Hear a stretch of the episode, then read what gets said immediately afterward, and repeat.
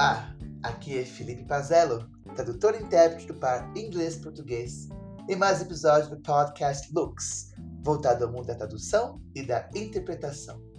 É sempre um prazer imenso ter vocês como nossos ouvintes. Vamos agora entrevistar Denise Bobadilha.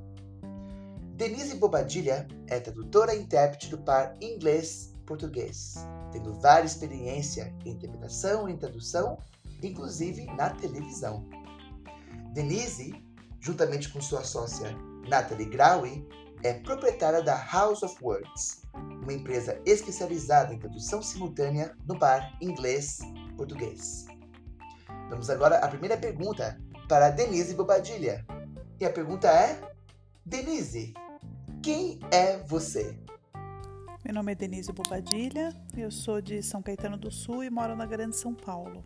Eu me formei jornalista e trabalhei como repórter e editora durante mais de 20 anos. E há cinco anos eu sou intérprete de conferência formada pela Lumine, pela versão brasileira.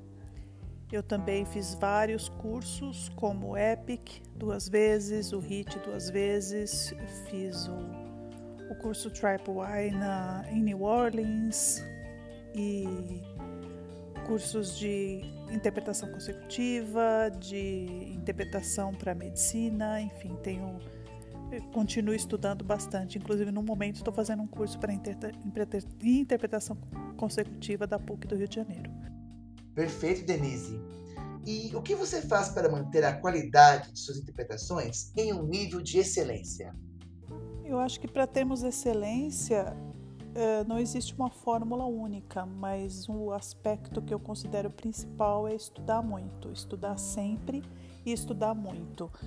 Eh, isso significa estudar para o evento, eh, montando glossários, verificando quem é o palestrante, ouvindo o palestrante, vídeos ou tentando descobrir o máximo sobre o estilo dele é, criando mapas mentais, sabendo o que um evento pode ter e está sempre informado para a vida inteira. Quer dizer, não é só para o evento, você tem que ter uma bagagem muito grande para estar tá pronto para qualquer situação, porque um evento dificilmente vai se fechar num tema só.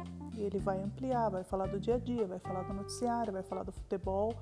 Então, conhecimento a gente não, não perde, conhecimento a gente só ganha. Perfeito, Denise, perfeito. E você sente alguma diferença entre interpretar para seu idioma A e para o B? Ah, acho que as dificuldades de interpretar para o seu idioma A ou B, no meu caso A português e B inglês, elas são, são bem conhecidas.